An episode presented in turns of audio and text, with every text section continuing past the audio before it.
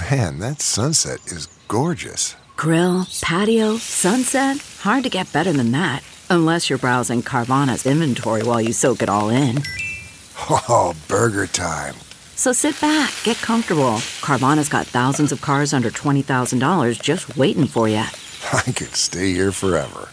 Carvana, where car buying meets comfort, meets convenience. Download the app or visit Carvana.com today.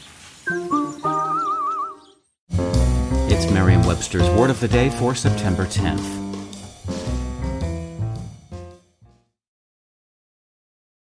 Today's word is conversant, spelled C O N V E R S A N T. Conversant is an adjective that means having knowledge or experience.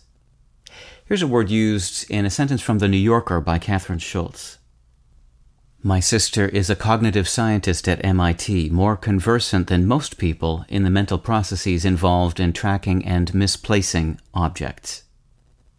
The adjectives conversant and conversational are related. Both are descendants of the Latin word conversari, meaning to associate with.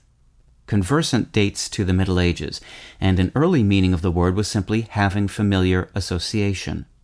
One way to associate with others is to have a conversation with them, in other words, to talk. For a short time in the 19th century, conversant could mean relating to or suggesting conversation, but for the most part, that meaning stayed with conversational, while conversant went in a different direction.